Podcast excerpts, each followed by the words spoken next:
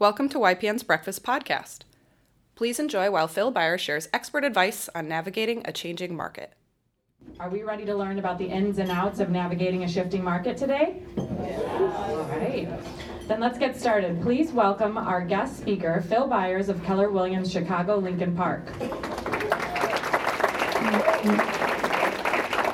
And his team believe streamlined and focused marketing above and beyond customer service and local neighborhood expertise are what clients need in a professional realtor. Phil's outstanding reputation for customer service, attention to detail, and knowing the market have helped him become a top 1% realtor in Chicago. Welcome, Phil. We're glad to have you. Thank you. Thanks, everybody. I actually want to start out not talking about the shifting market for just a second, and I, I want to start with a story of um, me coming into this business 16 years ago. Um, the people in this room, I'm sure, are all very centered, um, calm people. You've probably never experienced any ego in the market, right? My first year in the business, um, I was determined to be successful, and I was very fortunate that I was. I sold 11.9 million in volume my first year in 2005, and I wasn't even really sure how or why. I mean, I had a plan and I focused on that plan and I did it. But like a lot of people at the end of that first year, I was invincible. The year was 2005. Yeah. right? The, literally the next year, spring of 2006, our market here in Chicago peaked on the north side. In my market, I'm calling my market, and I'll talk today when I talk about stats at all, or if I talk at all about trends, I'm always watching the north side market. So that's where I'll be coming from. But I'll also talk a little bit about how you can watch your own market if the north side isn't your market. Anyway, so I made a lot of money my first year in the business, and I was very, very proud of myself. Right? I was invincible. I was younger than I am now, and I was really, really cocky, and I was really, really smart, and I really, really knew everything.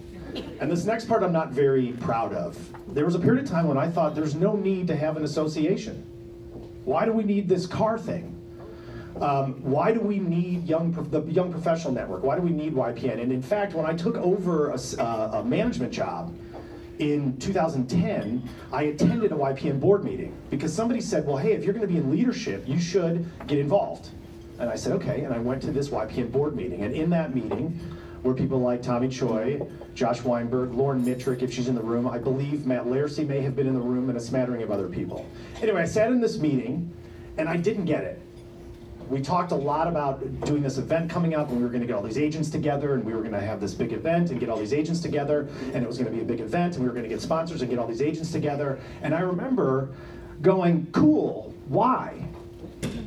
And i remember lauren mitrick specifically saying well you know to, to get membership in ypn and i went okay that's great but but why and then she's like, you know, membership. And then I remember being like, that's stupid. And then I left. Right? We're getting to a point in a second. Trust me. Don't worry. Years later, I meet Tommy Choi, which uh, what I thought for the first time. And Tommy Choi said to me, he was like, oh, no, no, we've met before. You came to some random YPN board meeting a long time ago. And I met you that one time, and then we never saw you again. Right? And I was like, in my head, I'm like, yeah, because who needs it, right? And then I heard Tommy Choi speak. And Tommy Choi told the story of he and Josh starting their brokerage, Weinberg Choi Realty.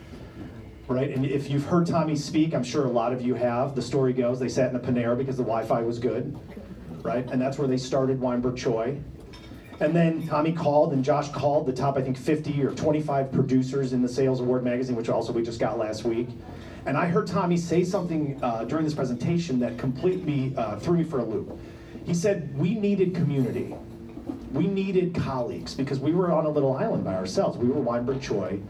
And in this moment of hearing him talk about the importance of community and colleagues and connection and idea sharing, I did this thing where I put my face in my hands and was like, I'm the biggest idiot in the world. And he taught me that, and I, I thank you, Tommy, for teaching me the importance of this, this room, this gathering. If I'm terrible for the next 20 minutes, all the conversations that are happening at these tables are why we're here today. And this community of realtors and the things we learn from each other and with each other is so important. So, one more round of applause for the YPN board and for our associates. Very, very important. And it really is an honor for me to be here because I am really, really stupid and I am wrong very, very often. And that's kind of a theme as we start to talk about the shifting market that I think is really important. And I wrote this down. In my life, as I've gotten a little bit older and I'm in my mid 40s now, one of the goals that I have is to be as wrong as often as possible. Because all these things that I think that I know, I just don't know. right? And as we enter into a shifting market, I think that theme is something that's really important for us to think about, right? We think we know what's going on. We think it's going to stay the same. When we got to 2006, who was here in 2006 selling real estate and, and experiences? Okay, so we'll say 15% of the room, right? It was a big shock. It literally went from what we're experiencing now, where you know listing will go on the market, even if you have to take a price reduction and do a little bit of, of you know zhuzhing with things. Right, zhuzhing is a placeholder there. If you have to do a little zhuzhing on your listings, they'll eventually sell. But when you got to the middle of 2006, nothing sold. Right? So is there any anxiety in the room? Just a quick show of hands. Who's a little anxious about this upcoming shift? Is there anybody in the room that doesn't believe that a shift is coming by any chance? Okay, okay, a couple people. How dare you? We'll talk after this. Okay, I got numbers to prove it. Who went to the economic uh, outlook in earlier this year? Great event, a, a, terrific event, and one of the things that I loved seeing was they talked about the amount of inventory. Has anyone heard this um, story that we've been telling ourselves for the past five years, which is there's no inventory? Have we heard that before? There's no inventory, there's no inventory? That is not true anymore. Starting in October of last year in Chicago, inventory has begun rising and it has been rising every month since then. Starting in April of 2018, in my market on the north side, which I watch very, very closely, we've seen the number of transactions, the number of handshakes happen go down month after month after month. And so there's this thing happening where we're going to enter into a shifting market, and people go, well, Phil, you seem to know some stuff. You'll learn very quickly I don't, but I'll share with you what I do know and how I fake it with my clients, and we'll talk a little bit about that, okay? Um, so just if anybody wants to make a couple comments, I'd just like to hear if there's anybody in the room, anybody that hangs, has anxiety, what keeps you up at night? Is there a few things that you go, what, you know, what am I going to do? Yes, sir.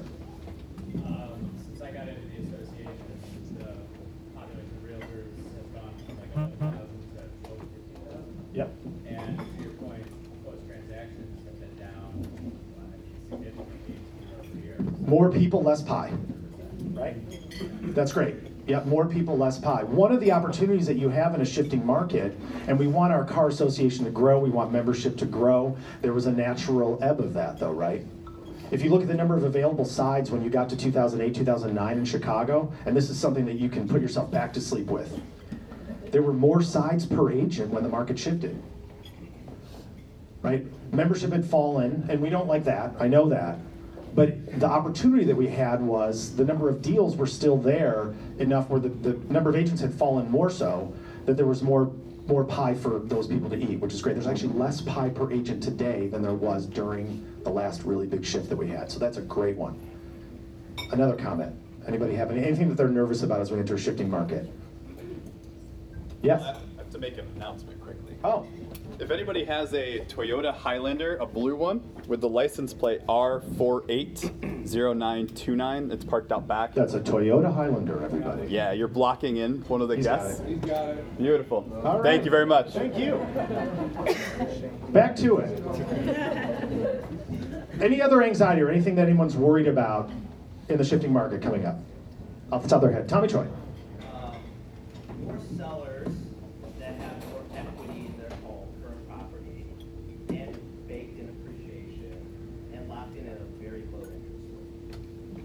And they won't want to move? Yeah. Yeah. Yeah, there's, uh, in fact, we've seen uh, over the past 10 or 15 years, it used to be that the, the average number of years in the United States that people stayed in their home was six and a half, seven years, and that's started to go up. And I think to your point, Tommy, that'll be exacerbated by really low interest rates, baked in appreciation that they don't want to release, right? Especially if it falls a little bit, right? That's a good one too. Anything else that comes to mind? Yes, sir. He's from Coldwell Banker, everybody. When do you think the shift started? uh, when do I think the shift started? Um, I'll answer this question in a very nebulous way to begin with. You know how like there's definite boundary lines between neighborhoods in Chicago? There's not, right? It's a matter of opinion a little bit. I don't know that there is a moment specifically when it started. I, I look at it personally on in my market on the north side, and when I started seeing in April of last year, we talk about this in our office a lot. When we started seeing the number of closings drop consistently, so April of 2018 had fewer closings and fewer contracts written than April of 2017, and May was less, and June was less, and July was less, and August was less. There's this thing that we talk about, and, and this is a presentation I'll give you, and this is something you can use with your clients too. The real estate market works very much like a roller coaster. Okay, so if you think about a roller coaster, let's say there's 10 cars. The head car is contracts, right? That moment when you shake hands with somebody and say, or your client shakes hands with somebody and says, okay, we're under contract now. We've agreed to a price, we've agreed to terms. That's the beginning. If it starts to fall, it's kind of like the roller coaster coming over the top of the hill, right? Contracts fall. After contracts start to fall, the next cascade that happens is closings right? Closings start to fall so you start to see fewer closings per month. And by the way you can see this this year right now. It- and again i'll keep saying this i apologize. On the north side where i work uh, and where i watch you started seeing closings drop this year. So january fewer closings than january of last year. February fewer closings than last year. March fewer closings than last year. And i brought a bunch of scribbly stuff and i'll actually give you I just looked at this the other day. The number of contracts written this year so far through April 15th compared to last year through April 15th is down 6%. Contracts written. Closings are down 8%, and we have already begun seeing that translate into the back car, which is prices. So contracts first, then closings begin falling, and then prices will eventually fall. We're actually right now in our market in a, in a, in a tough zone where we're going to do a lot of arm wrestling for the next year because sellers are going to remember the stuff that they want to remember, which is every this is easy. I put my place on the market. Somebody walks in the door, I punch them in the face, I take all their money, I give them my house. Right? I mean that's kind of sometimes what it feels like, especially in a spring market. But buyers are going to start to see, well, wait a second, this thing's been sitting on the market a little while, right? We need to do price reduction. Why has this been sitting out there for three weeks? I had a client ask me a couple weeks ago, why has it been on the market 11 days? It seems like something's wrong. Thank you for laughing at that or reacting to that because it's absurd, right? The average market time is 27 days. So it's Hunter, right? You gave a great presentation earlier. Um, Hunter, uh, I, I, I believe it began in the spring of last year. We started to see it. I feel like it started halfway through 2017. Okay. That's at least what I've been telling people. Okay. I'm just curious. Yeah, I mean, and, and I think what's important, and if, if you take anything away from this today, um, make it specific, not anecdotal. We do this thing as realtors where we say, I don't know, I'm really busy, so the market must be awesome. You can be really busy and the market can be changing, right? And so that's that's the thing, and, and I love that perspective. And you, you may be right. If I went back and explored the numbers a little bit more, if we looked at it in different markets, it may have started to see the very beginnings of that in late 2017. But that wouldn't surprise me. Don't quote me. I won't quote you, no problem. It's Hunter, everybody. Okay. Um, so anyway, I, I'll just tell you a story when, uh, about my own business. In 2006, uh, or 2007, 2008, I experienced that thing that 15% of the room also experienced, which is why is this getting so hard?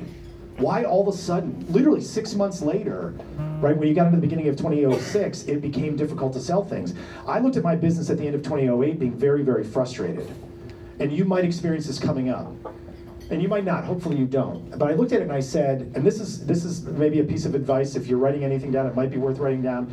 I looked at my business at the end of 2008 on the listing side of my business i had listed 26 properties that year and i had sold seven of them which is crazy right? Especially by today's standards right? I mean did anybody have a property at the end of last year that didn't sell and that they waited till the spring. Okay, it's not very uncommon, right? I mean, I had a couple dogs that we waited till the spring and we brought them back on and then we sold them, right? That's not that uncommon. But when two dozen of those are happening, I had to get real with myself. And this is a, a piece of advice that hopefully I'll leave you with. You have to look within and say, well, what skill do I not have or what am I missing the boat on?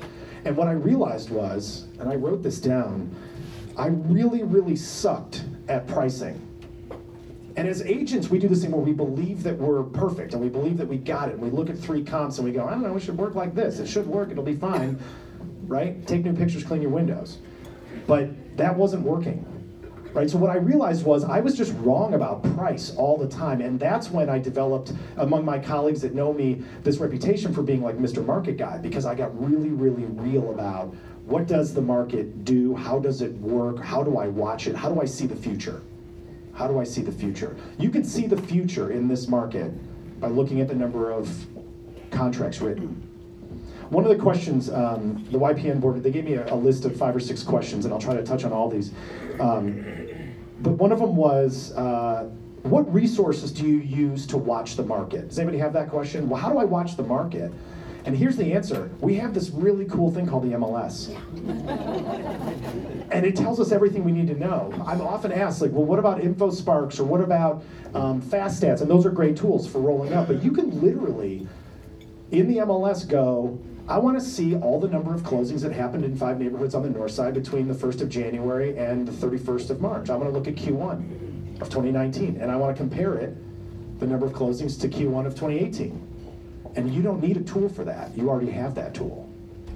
Right? And by doing that, you can see the future. Like I say, I pulled I pulled that stat 6% down. This is through April 15th, but 6% down in contracts written, 8% down in the number of closings. That's in the condo market on the north side. So now, and how does this translate? Because one of the other questions was, um, how do we reinforce our value as realtors to our clients and how do we prepare our sellers for this stuff? I think the thing that we do as agents, I mean, not people in this room, but other people who didn't come that are terrible, they are answering the question in, in very, very vague ways. Right? How's the market? What are we taught to say? It's great. Right? But I think a more powerful answer could be it's changing right now. Right? A couple years ago, I started saying, well, we're due for a shift. And last year started saying, I expect prices to fall 2 to 4% this year. And I think answering the question, well, how do we get our sellers on board with us and how do we add value? We do a better job answering those questions instead of doing the things that we're taught, the salesy answers. The the market's great, it's always great, it's always the best time to sell. Today's the best time to sell, it's always the best time to sell. Call me for your, you know, right? What they really want is knowledge and expertise. As this business changes and technology gets between us and our clients in a good way and at times in frustrating ways, I think our opportunity is expertise. The one thing that can't be taken away is our ability as realtors to know our market and translate the truths of the market to our sellers so that they can make really, really informed decisions. Does that make sense? Did you have a question? Yeah. Yeah, um, it seems like one of the most challenging ways I see with agents within my office is having them taking the, basically the home out of people's home, selling of their homes. It's a commodity. And your expertise, it seems like what you're saying, is you have to be talking about the numbers, talking about Yeah. selling a home the same way as you're talking about corn futures. I couldn't agree more. It's Yeah. not about, I mean, it's important to you that your kid grew up there, but it's not important to the buyer. Yep. It's, and that's where your expertise would separate you from some other dude. I think it's a very powerful comment. Um, I learned this during the downturn from some very smart people that in a shifting market, homes become commodities.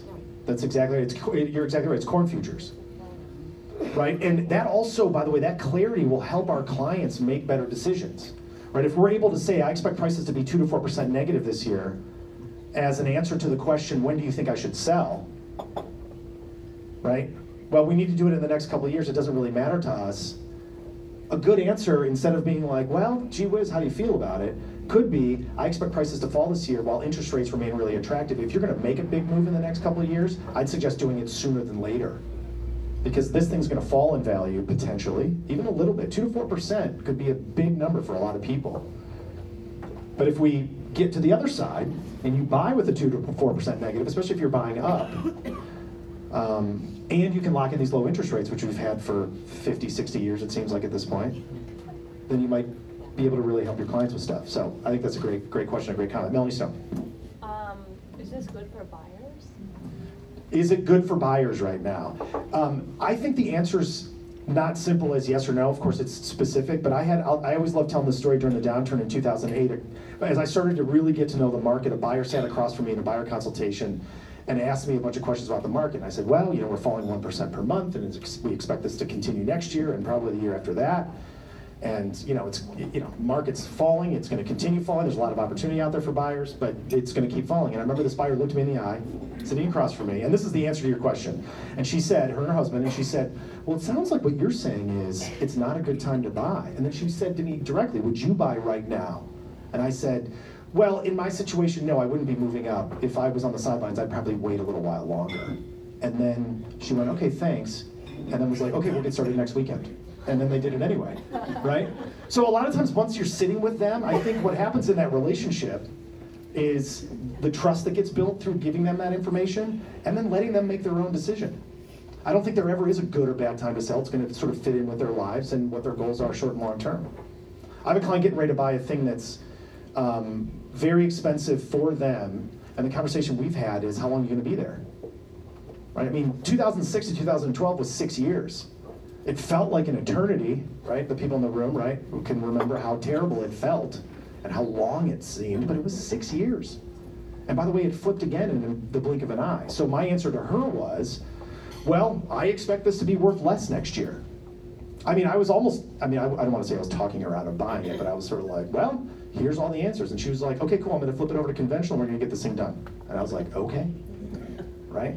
So being separated, I think one of the pieces of advice I'd give too is trying to separate from us making the decision for them or answering those questions simply, giving them the information, and then saying, well, what do you want? I mean, I found myself trying to talk a client out of buying an $800,000 condo yesterday, and she would not be talked out of it. So I did my due diligence, right? My fiduciary responsibility. And that's one of the things that I wrote down is is getting real and being truthful with your clients. The truth is so powerful for them. And then one of the questions that I got asked to, to touch on today is how do we show our value as brokers? And the answer I think is truth and knowledge and expertise. Because that client of mine yesterday is still buying that $800,000 condo. And that client, once upon a time, who asked me directly, Would you buy now? And I said no, was like, Cool, let's get started next weekend. And they did it anyway, right? So the conscience is clean, my fiduciary responsibility is there, and then I just help guide them through that. But that truth, that power of knowing something about the market being able to answer those questions, I think is really great and makes a big difference. Somebody asked me a couple weeks ago, well, what if the numbers don't show what I want them to show? And I was like, that's the worst question I've ever heard. Right? There is no right or wrong in truth. It's just understanding the market, watching that first car of the roller coaster. And if you do that, you can see the future. Somebody taught me this too during the downturn, and I love this. This is the, uh, unlike the stock market, insider trading is encouraged in this business, right? If we know something, if we have relationships, if we know of people selling, if we know of people who want to buy, we have this great opportunity and powerful opportunity to share that knowledge and expertise with people. And that's ultimately what they want from us as realtors. We all know that we can open doors and unlock lockboxes when we start to talk to them about what their future might look like or what their money might look like or keeping good investments in front of them, I think it changes our conversation and, makes it more powerful. It increases our referrals and all that good stuff. Does that make sense? Yes. I don't know if that's helpful. Um, I wrote down three things because you know you do that rule of threes, right? What three things can I was trying to think of like how I would do this if I was, uh, you know, doing a simple video. What three things can you do to prepare for a shifting market? And these are what I wrote down. Number one is focus on fundamentals the dribbling and passing of this business will get you almost all the way there. My first year in the business selling 12 million or almost 12 million was basically me just calling people that I knew, offering them my services, and then staying in touch with everybody.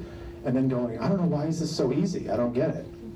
It doesn't have to be cold calls, it just has to be relationships. So that fundamentals of whenever you are in relationship with somebody, staying in relationship with them. People that know me have heard me say the stat seven or 10 million times NAR does this beautiful study every year. It's called the Profile of Home Buyers and Sellers. Uh, and in the Profile of Home Buyers and Sellers, NAR, that's the National Association of Realtors, everybody. Is the National, okay. NAR does this research report every year, and they seek, that what they're trying to figure out is how does the public interact with us? What do they value from us? How do they decide to use us specifically? What things matter to them? One of the questions that I look at every year, and it really hasn't changed much, is this. When asked, how likely are you to use your real estate agent again or refer them to somebody else? 74% of the people who are asked that question, thousands of people are asked for this research report. 74%, just let that sink in for a second. 74% of the people respond that they will definitely use their agent again or refer them to somebody else. Now, not people in this room, but I know 74% of the people in this business, and that surprises me, right? Because we're a bunch of nut jobs, right?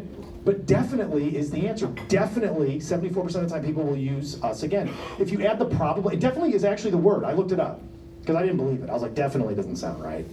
And definitely is the word in the report. Probably is the second category, and it gets you up to 88%. So 88% of people who work with one of us have said when asked that they will use the same person again. 12% of the time that's true.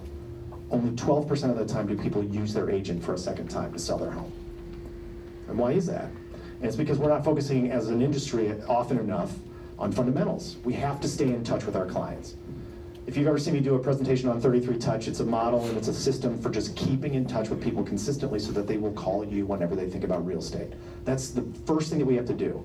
This is not about the market, it's about being a professional. That we just stay in front of everybody and it's a quick check in once a quarter with some mailers. And it's really not much more fancy than that. So that's the first thing I wrote down. Um, within the fundamentals, too, developing a routine. Um, I, there's these things that I really can't stand, and there's people in this room that say them, and so forgive me. I love everybody, but I can't stand seeing videos of people doing push-ups at five o'clock in the morning and rise and grind and yo, bro, just keep pushing. Come on, man, bro, bro. You know, I, I people, you know, they they sort of motivate themselves differently. That doesn't work on me. Um, what works on me is get up, take a shower, brush your teeth, eat breakfast at the same time, get to work.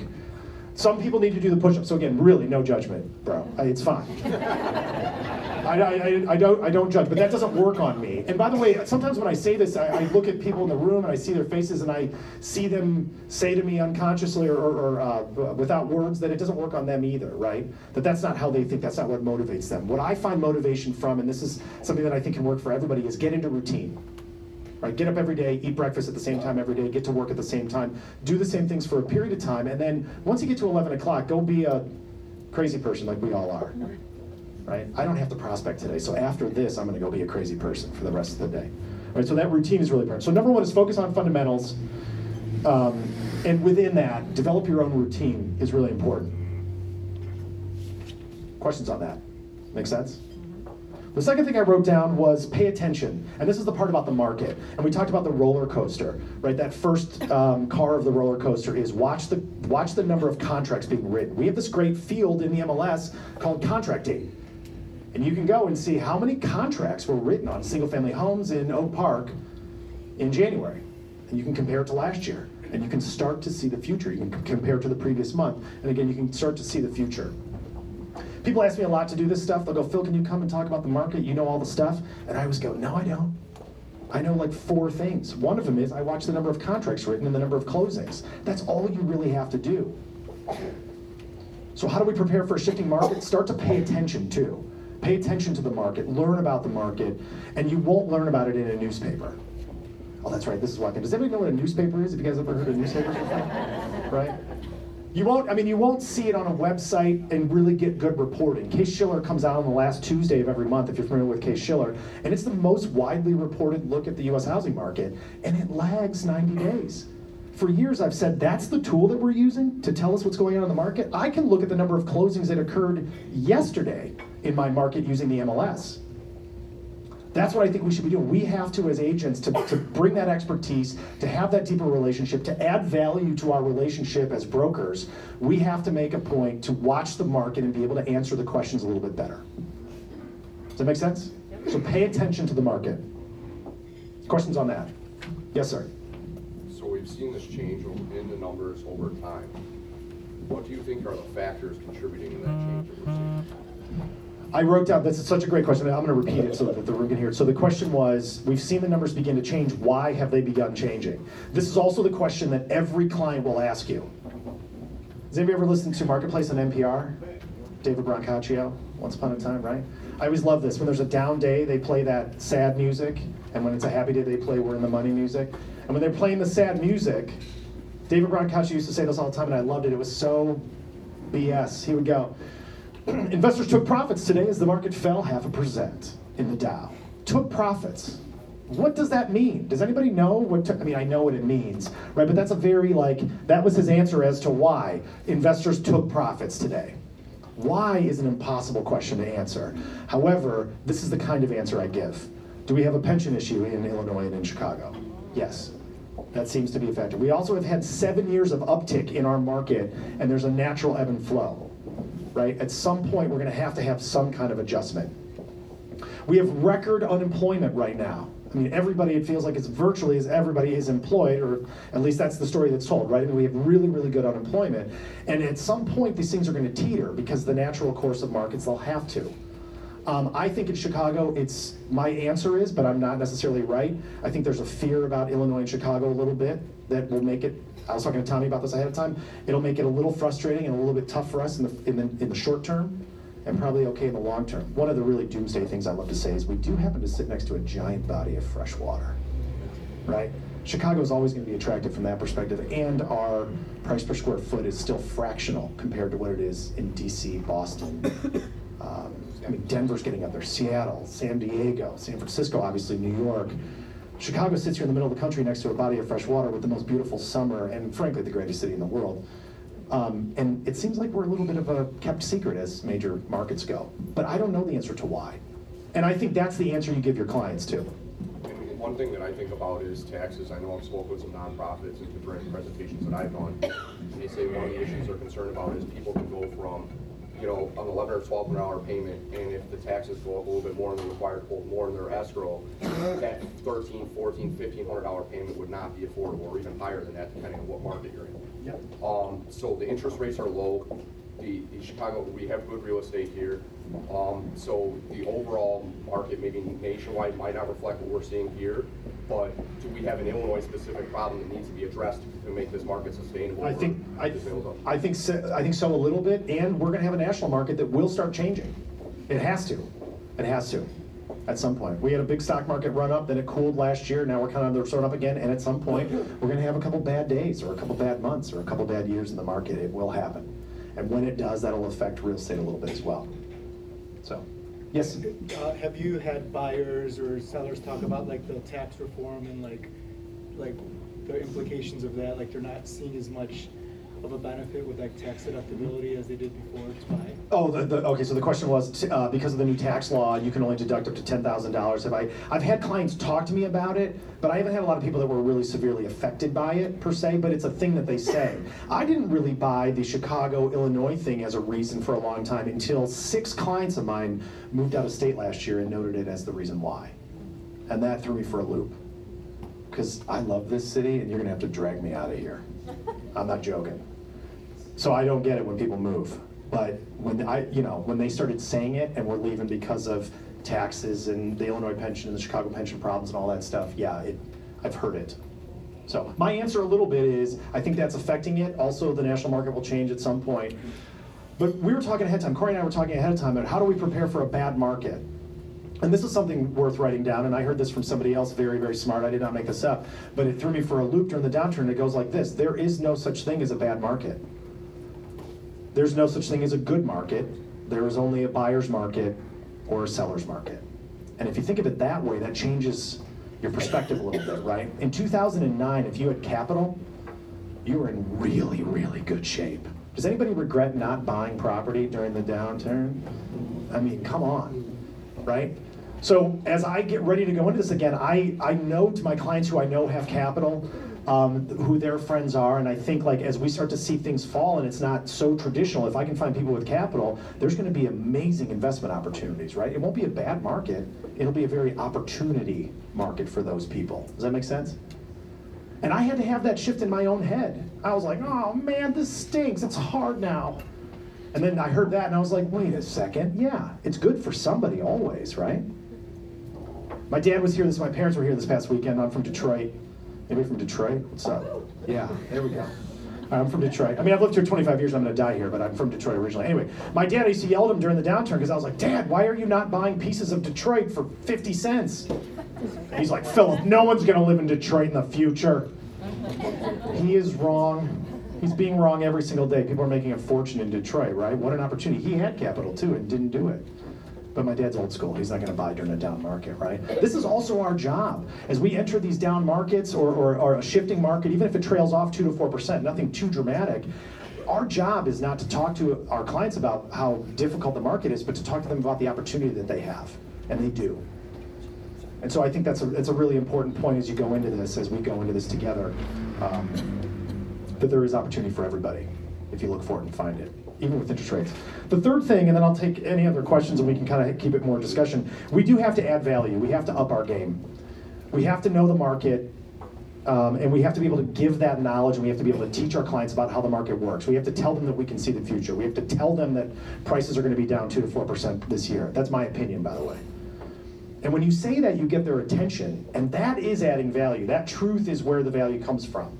That market knowledge is where it comes from. Nobody needs us to open a door. Anybody can open a door. What they need us is to answer the really hard questions. Does it make sense for me to move my family right now or not? This year, next year, school year, I have a special needs kid, I have a special needs parent, whatever it might be, help me make really good decisions. And that's the thing, that's the third part, right? So it's the, the three things were um, focus on fundamentals, right? So have your routine, focus on fundamentals, stay in touch with your clients, pay attention to the market, get to know the market. And again, you're only watching contracts and closings. It's really simple, and you can do it in the MLS, and you can do it in about five minutes. It's so easy.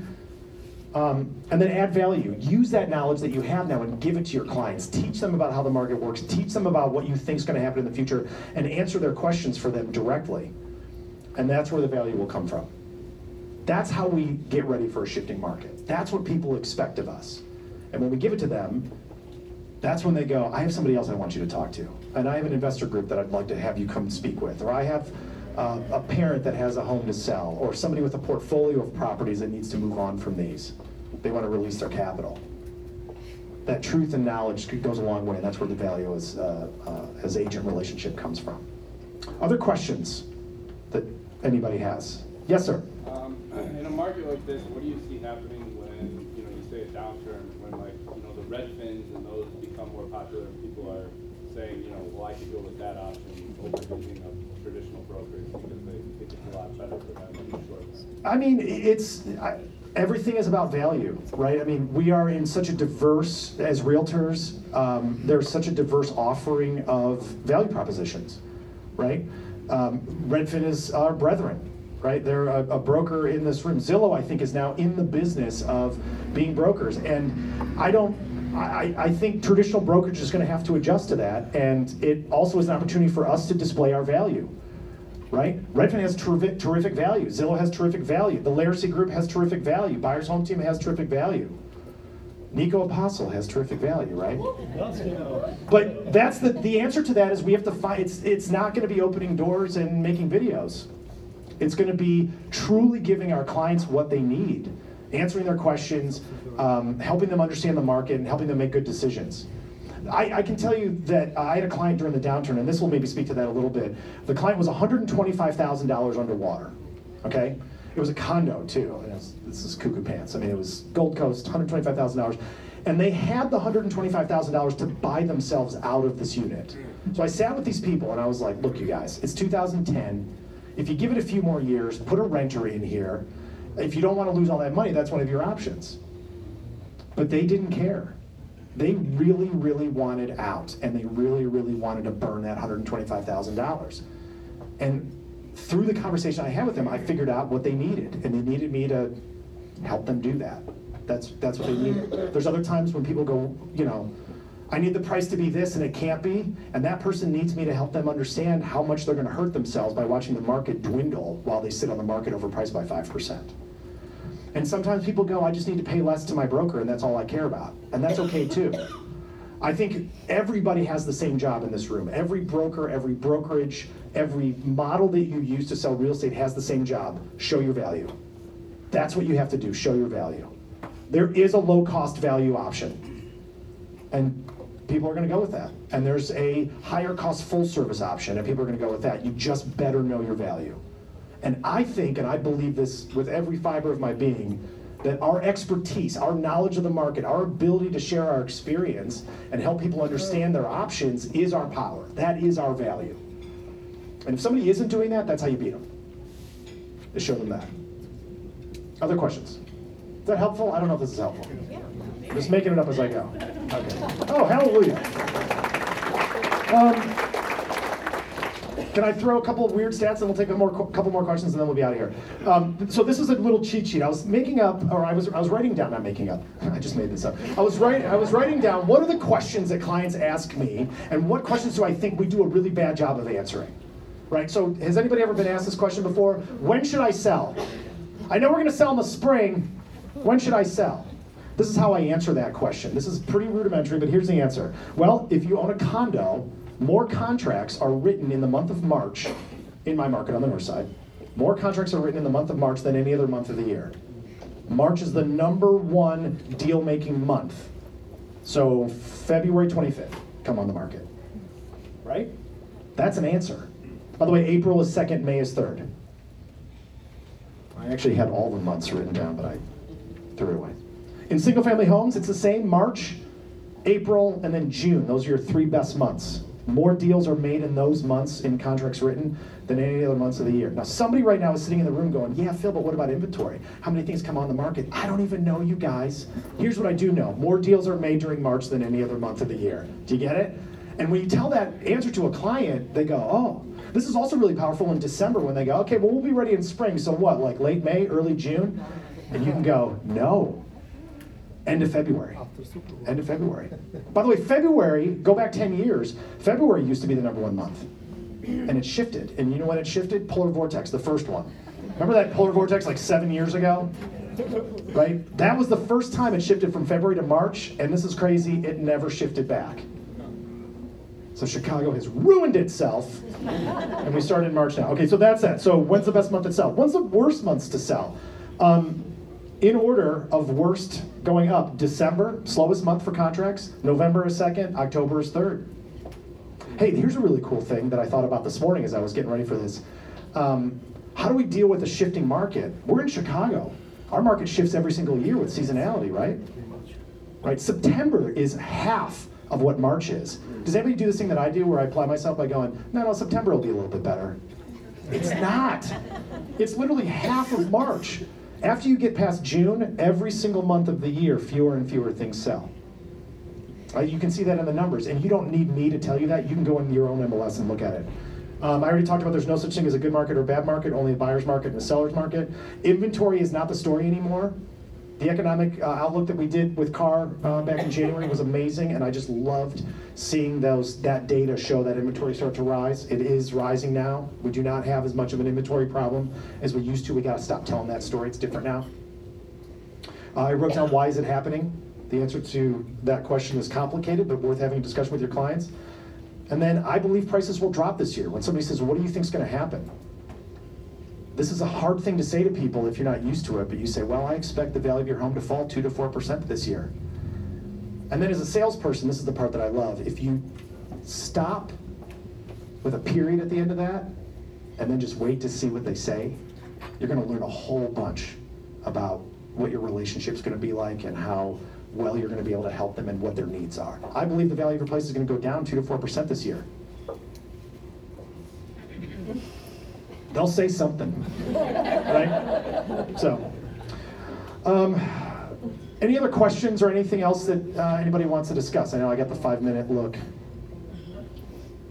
Anybody? Questions? Anything else about the market? I'll end on a quote. Um, it's a quote by Steve Martin. Everyone know who Steve Martin is? I know, right? Yeah, round of applause for Steve Martin. Yeah, jeez, a legend. Um, I was asked this question beforehand um, what quote inspires you? And I was sort of thinking about things that kind of get me up in the morning. And there's this great uh, quote by uh, um, Steve Martin where he said, Don't be intimidated if you start with nothing. Don't be intimidated if you start with nothing because the workaround can lead you to something original, right? You'll find a way. So as we enter the shifting market, find something original.